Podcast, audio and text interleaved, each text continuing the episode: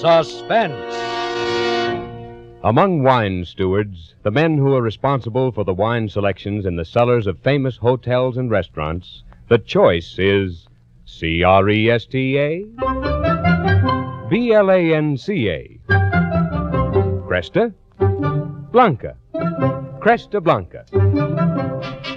Yes, with professional hosts who know how to please the palates of America's most discriminating guests, Cresta Blanca California wines richly bespeak gracious hospitality.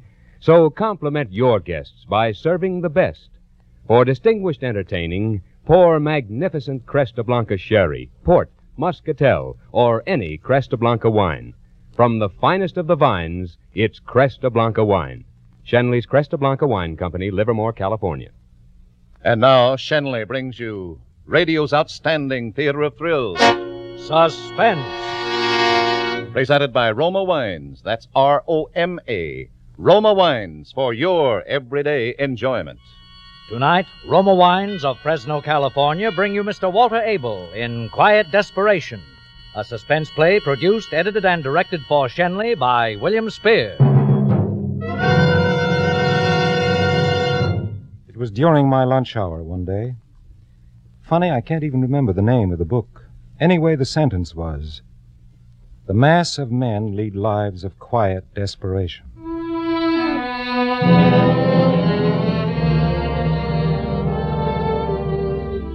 I couldn't seem to get past that sentence. Quiet desperation.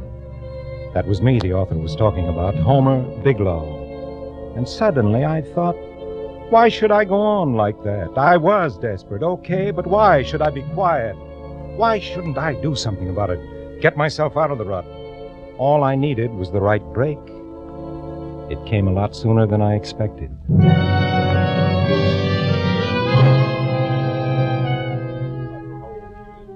One day, just before my vacation, I happened to overhear Mr. Pearson, he's president of the bank, talking to one of the bank's directors, Corbin Vandergriff. Usually their conversation is about debentures or first mortgages or government issues. That stuff didn't interest me. Today, their talk was a horse of another color. It was a hot day, and the door of the boss's office was open. They didn't even know I was alive. I understand she's no great beauty, but it's just as well she doesn't attract too much attention going through customs at both ends. Do you mean to say, Corbin, that a young girl is willing to take the risk of violating her country's currency controls? Evidently. Of course, she feels exactly as the father does that they should be free over there to spend their own money wherever they choose. Mm-hmm. Old Vale would break every law they've written there just for the satisfaction of knowing he's outwitted them. And Hester probably feels the same way about it. Well, then he'll get quite a kick out of slipping 20,000 pounds out of the country. Uh, not pounds, John, but they might as well be. They're just about as negotiable as cold cash. Why, when that girl turns them over to me, I can walk into any dealer in the city and get full market value in ten minutes. Hmm. And I intend to do it for him. I'm in complete sympathy. No government on earth could tell me where and when and how to spend my own money. Once she gets the money, what's she going to do with it? Oh, I don't know, I don't care. My guess is that she's going to do some shrewd buying highly uh, scarce products for shipments back abroad. Leave it avail to find a profitable deal. when is she arriving? Monday on the Elizabeth.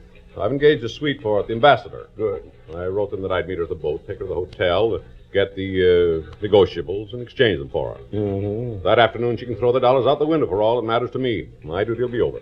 Well, aren't you going to entertain her while she's here? See that she has a good time? Entertain her? I should say not. What? I don't even know the girl.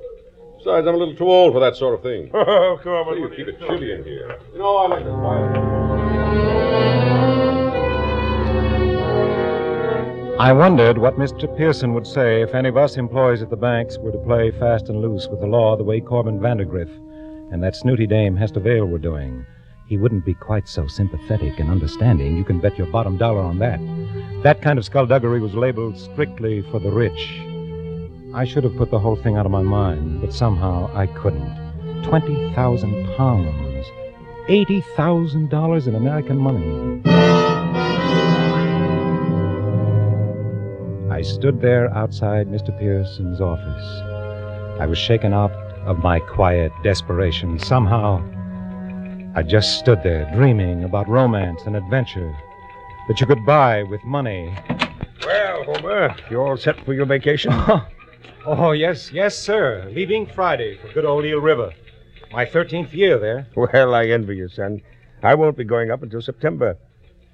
Then you'll be fishing up at Eel River again this summer. Oh, yes, yes. I wouldn't miss it for anything. I wrote Emil and told him to expect me. We'll be uh, quite a party this year. Five of us, you know. Say, did I tell you about the trout I caught last year? Yes, Wait, the bank president and his lowly employee both went to the same place for their vacations. But what a difference. When he went out fishing, he had two guides per man with him to pack and carry, to paddle and cook, to set up camp, to do everything that needed doing. Whereas I had to do everything for myself and by myself. Well, have a good time, Homer. I'll see you when you return. I'll say goodbye now. I won't be back anymore today. Goodbye, sir, and thanks.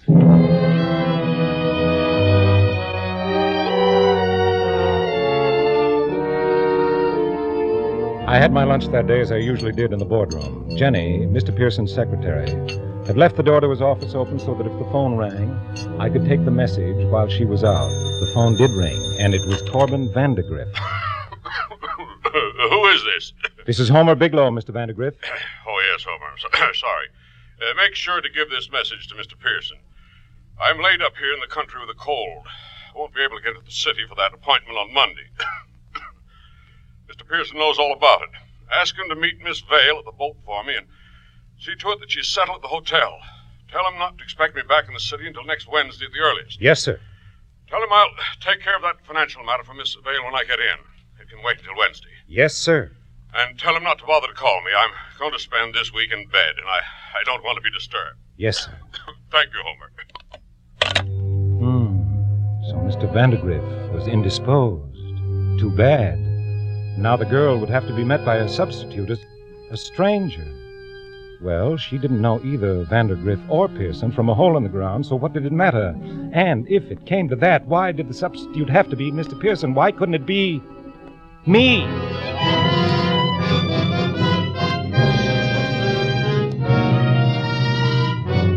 For suspense, Roma Wines are bringing you Walter Abel in Quiet Desperation. Roma Wines' presentation tonight in radio's outstanding theater of thrills, Suspense.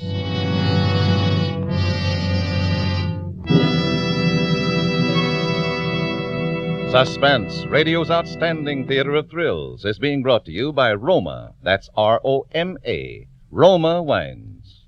America's largest selling wines. Mark Twain once said, Everybody talks about the weather, but nobody does anything about it. Well, that may have been true in Mark Twain's time, but today it's a different story. Today there's an easy way to beat the heat. Just half fill a glass with better tasting Roma wine, such as rich Roma Tokay, fruity Roma Zinfandel, or mellow Roma Claret. Add ice, fill up with soda, sweeten to taste, and garnish with fragrant mint or fruit slices. Then lean back and enjoy Roma wine and soda, America's smartest, coolest summer drink. I'm sure you'll agree that Roma wine and soda, so delicious, so refreshing, so cool to come home to, is the perfect warm weather thirst quencher. Perfect for summer entertaining. So inexpensive, too. It's a hot idea to treat your family and friends to cold, refreshing Roma wine and soda made with better tasting Roma wines. America's favorite wines. And now Roma Wines bring back to our Hollywood soundstage Walter Abel as Homer Bigelow with Cathy Lewis as Hester Vale in Quiet Desperation, a play well calculated to keep you in suspense.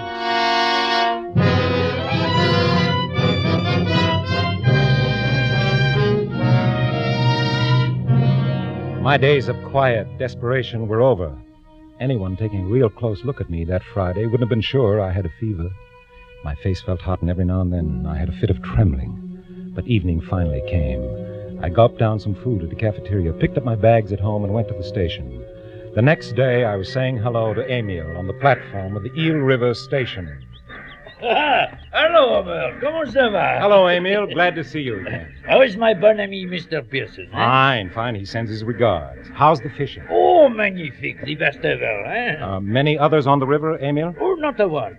The fish, they are hungry like anything, and not a one to give them small fly to eat. now you come, Homer, and they will be all for you. That's fine. I'll get started right out. Is everything all set? oh, to fry. Everything is ready, eh? Come.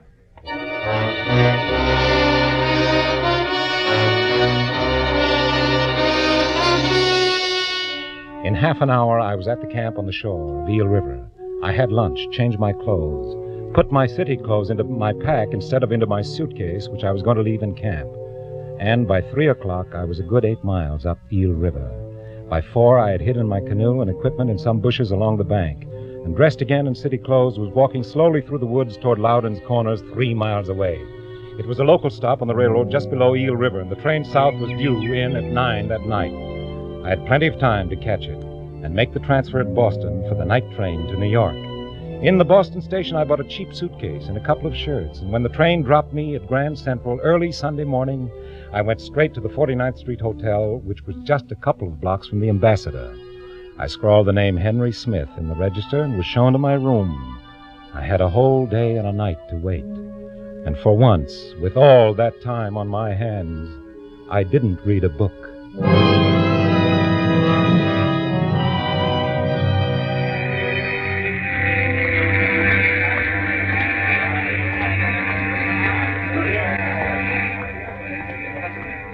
Excuse me, where could I find a Miss Vale, one of the passengers? What? What name? Hester Vale. Vale, look over there by the V's. If she hasn't gone through, she's probably there. Thank you.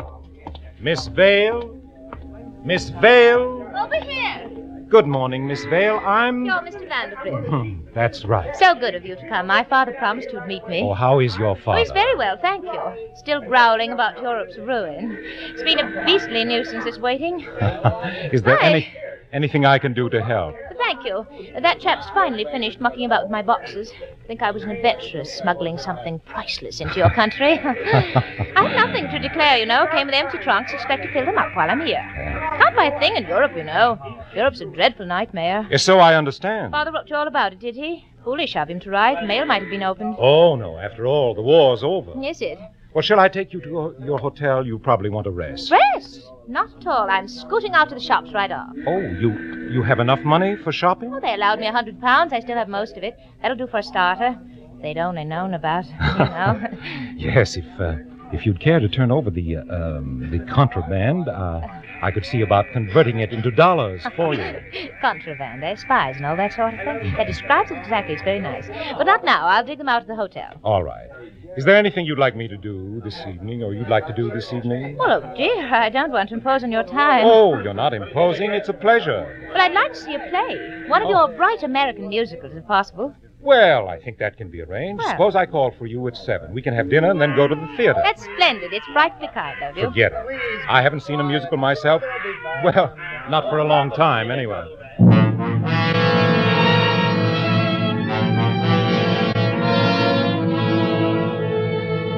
I took her to her suite at the Ambassador. Then I went back to my room to think over my plan. It was almost too simple. As soon as she turned the securities over to me, I'd take them to a broker and collect. Then I'd catch the night train back to Loudon's Corner, then through the woods to Eel River. By tomorrow afternoon, I'd be in my canoe again as if nothing had happened. A few days after that, the canoe would come drifting down the river wrong side up, and my stuff would be found floating in a quiet backwater. Under another name, I'd go out west. With $80,000, I'd never have to go back to that old life of quiet desperation. No, sir, I was through with that forever.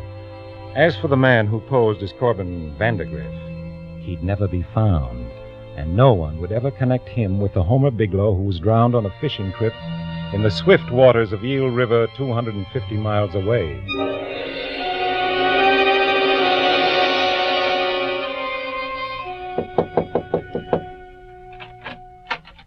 Good evening, Miss Vale. Hello, right on time. How was the shopping? Oh, I say, it left me quite speechless. I can't wait until I can really go on a spree. Are we ready? If you are. Quite. Oh, dear. There, now, will you hold this key for me? There's simply no room in my bag for it. Sure, I'll keep it in my pocket for you. Thank you.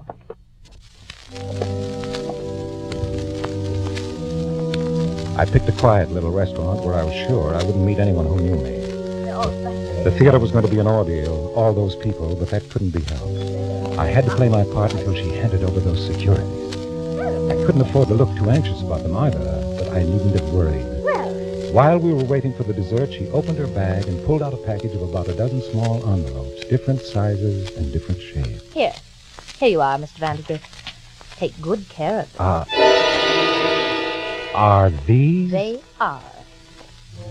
I put them in my inside pocket. All the way down Broadway in the taxi, I felt them. The envelopes were too small, it seemed to me, to hold securities.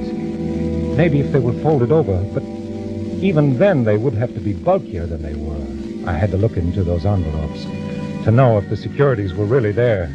But I had no chance, and it wasn't until the taxi dropped us in front of the theater that I was able to make one. Well, here we are. Miss Vale, I, I wonder if you'd mind seeing the show alone. Oh, dear. I don't know what did it to me, but I've suddenly gotten a terrific headache. Oh, that is too bad. Oh, it'll be all right. I just thought the music and the excitement wouldn't help much. No, I should think not.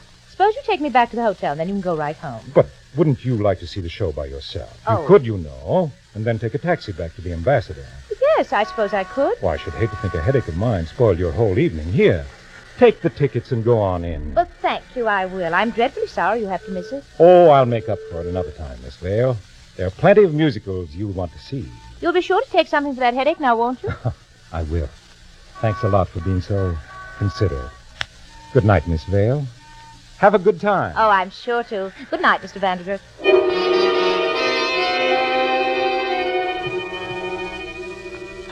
Back in my hotel room with shaking hands, I opened the envelopes. They were nothing but letters from her friends, sent to her from different parts of the world, not a single security in any of them. Could it have been a mistake? Did she hand me the wrong package? Didn't seem possible. Maybe she suspected something was wrong and played a trick on me. I was sweating and reached for my handkerchief, and that's when I felt her hotel key still in my pocket.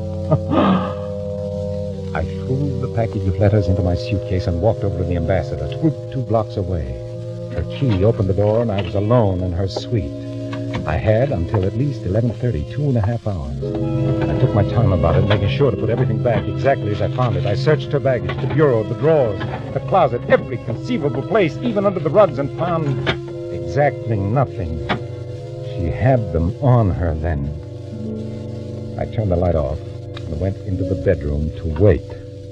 Soon after 11.30, I heard the outer door open.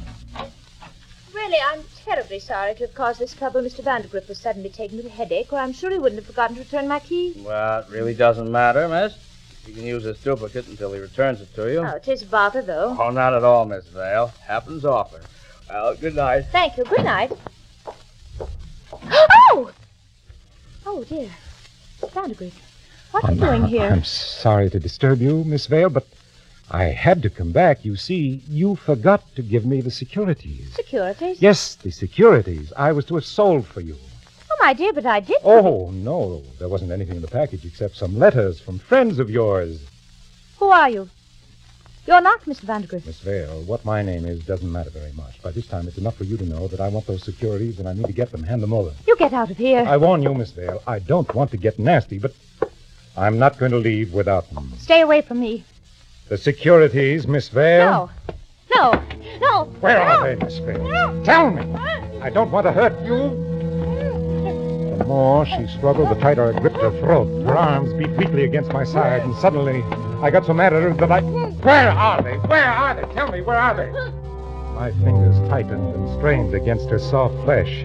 Then suddenly she quit struggling, and when I loosened my grip, she fell down on the floor unconscious. Where was that purse of hers? Ah, there. I ripped it open. Nothing there but a powder compact and a lipstick and some change. Where could they be? She'd have to tell me. I'd make her. Miss Vale! Wake up, Miss Vale! She didn't move. And then I saw that she wasn't breathing anymore. I'd killed her.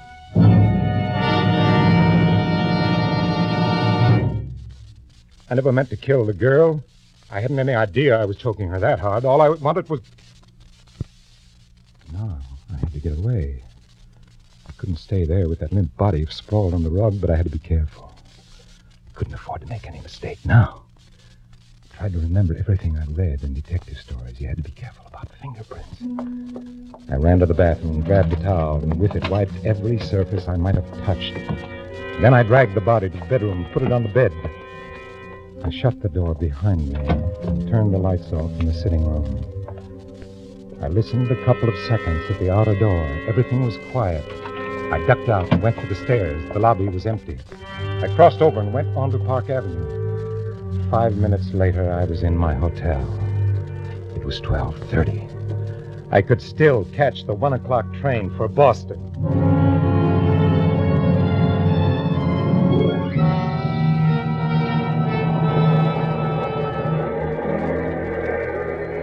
Fine mess I'd made. The best thing that could happen to me now, mind you, the best thing would be to get back home to the boarding house, to the bank, to that horrible, hopeless rut I tried to get away from.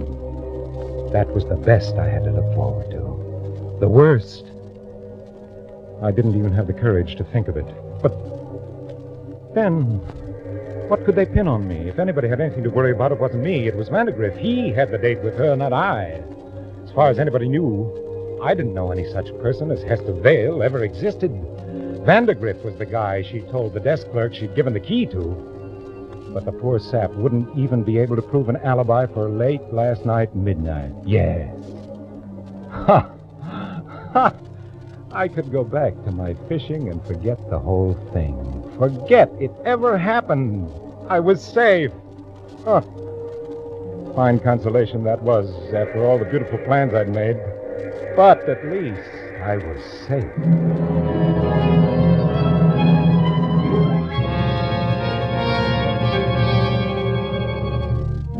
In Boston, I checked the new suitcase. I could pick it up on the way home. The local dropped me at Loudon's Corner. By noon, I was sitting over my campfire, having a bite, just like any other fellow out on a fishing trip. Ten days later, on a Saturday morning, I was back at Emil's camp. Ah, why, Mr. Bigelow, how is fishing, huh? Fine, Emil, fine. Oh, you get nice sunburn, huh? Last the rest of the year, anyway, no? Did I really get that brown? Or like berry, huh? Real nice and quiet, no? I have no party fishing before August, when Mr. Pearson come with uh, four friends. Yes, I know. He told me. He's some fisherman, Mr. Pearson. Who always try for record. But uh, you don't care for record, eh, Mr. Bigelow? You lead the simple, the, the quiet life. I I guess I do. But you enjoy it, no? Enjoy it? I, I try my best. You have other hobby, maybe, huh? No, I don't have any hobbies except reading. Oh, Mr. Pearson and me, we have same hobby. That's why we such good friends. Oh, I didn't know that. Oh, we, we, we, we great one for uh, philately, les timbres, uh, the stamp, you know? Someday I'll show you my collection. It's feel three albums.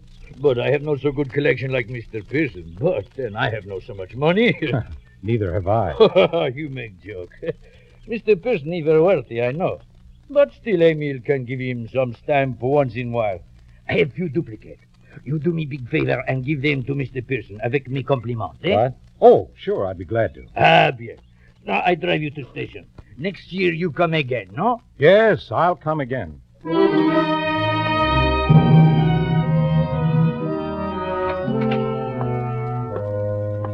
Well, Homer, you're back, huh? Did you enjoy your rest? Yes, it was fine, Mr. Pearson. Good, good, good. I can't say we've had any enjoyment back here. Have you heard about Mr. Vandergrift? Mr. Vandergrift? No, sir. Is there something wrong? Wrong. I'll say there is. He's been arrested for murder. He insists he's innocent, but the police have a strong case against him, very strong. Oh, it looks bad, bad indeed. I'm sorry, sir. So are we all. It means I'll have to give up my fishing trip this summer for one thing. I can't desert old Vandy at such a time. I'll have to wire Emil, and I just got a letter from him telling me he had everything arranged to. Yes, he told me he was expecting you. Oh, well. Can't be helped. Oh, say, by the way, he wrote that he sent some duplicates on to me in your care. Stamps, you know. Stamps? Oh, that's right, he did. Sorry, I forgot about them, Mr. Pearson. I must have them at home. I'll I'll bring them in tomorrow, sir. Well, no hurry, no hurry. I have no mind for them now anyway. Well, back to work. Come on, back to work.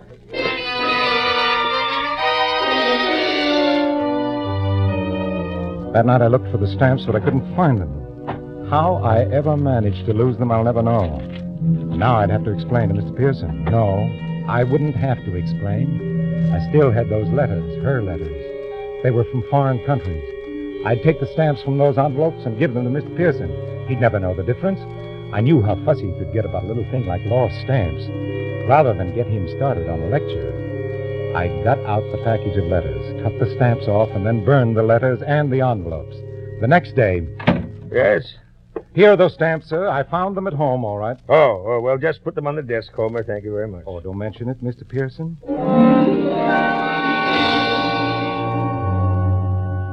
I was having my lunch later in the boardroom when Mr. Pearson came in. He had a stranger with him, a tall man with an angry face. Here, here you are, Homer. Yes, sir. I uh, want you to meet Mr. Scott.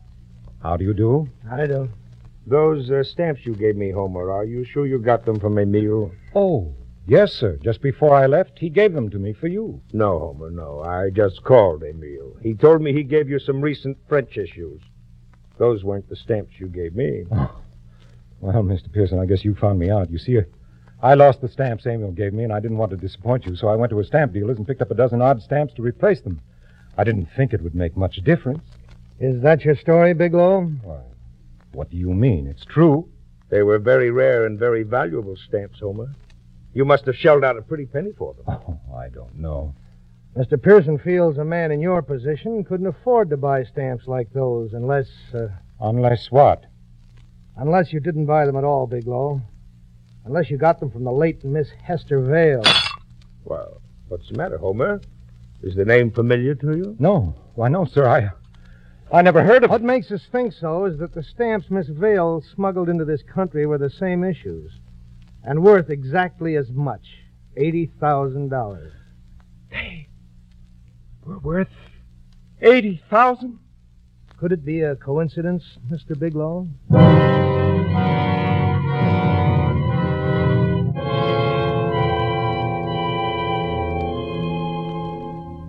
Quiet desperation. I've been catching up on my reading here in prison while waiting. I found another good quote. Happiness is the absence of pain.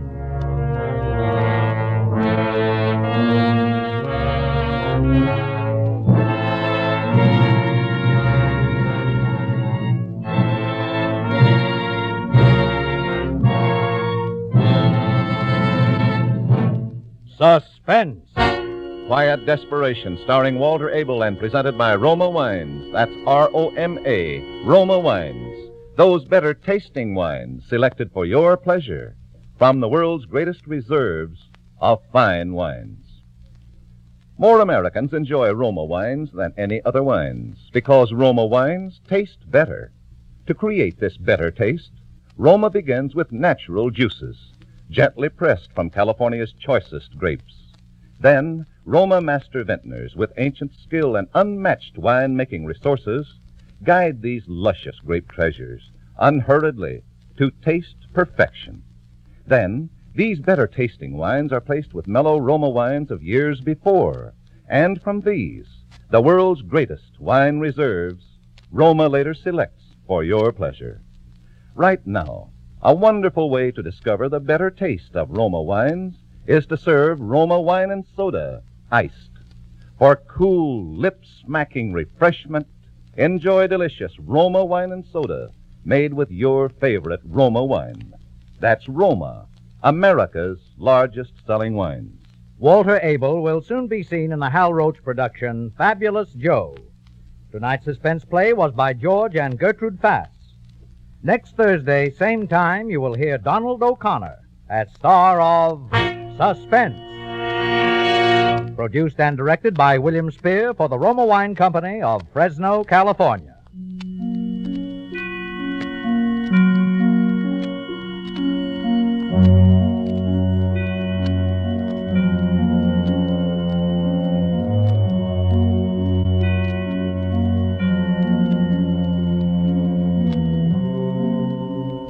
In the coming weeks, Suspense will present such stars as Edmond O'Brien, John Lund, Lloyd Nolan, and others. Make it a point to listen each Thursday to Suspense, radio's outstanding theater of thrills.